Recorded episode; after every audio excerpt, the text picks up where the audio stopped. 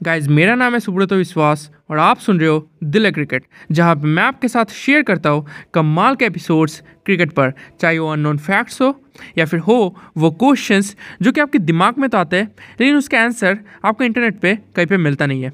और अब वो एपिसोड जिसका आप इंतज़ार कर रहे हैं।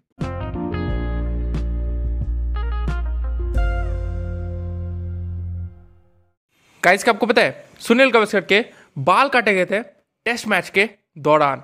मतलब वो जब खेल रहे थे ऑन ग्राउंड थे, उसी टाइम उनके बाल काटे गए थे। डिकी बर्ड जो कि कंपायर थे उस टाइम उनके द्वारा। अब स्टोरी क्या है? इसके ऊपर बात करते तो स्टोरी ये है कि सुनील गवस्कर जब खेलते थे यंग थे, उनके लंबे लंबे बाल थे और कर्ली बाल थे राइट तो खेलते वक्त क्या हो रहा था?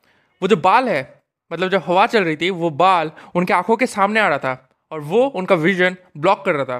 तो सुनील गवस्कर उन्होंने रिक्वेस्ट की डिकी बर्ड को, जो कि अंपायर थे, कि आप मेरे बाल काट दीजिए। और ऑन फ़ील्ड अंपायर ने उनके बाल काटे थे।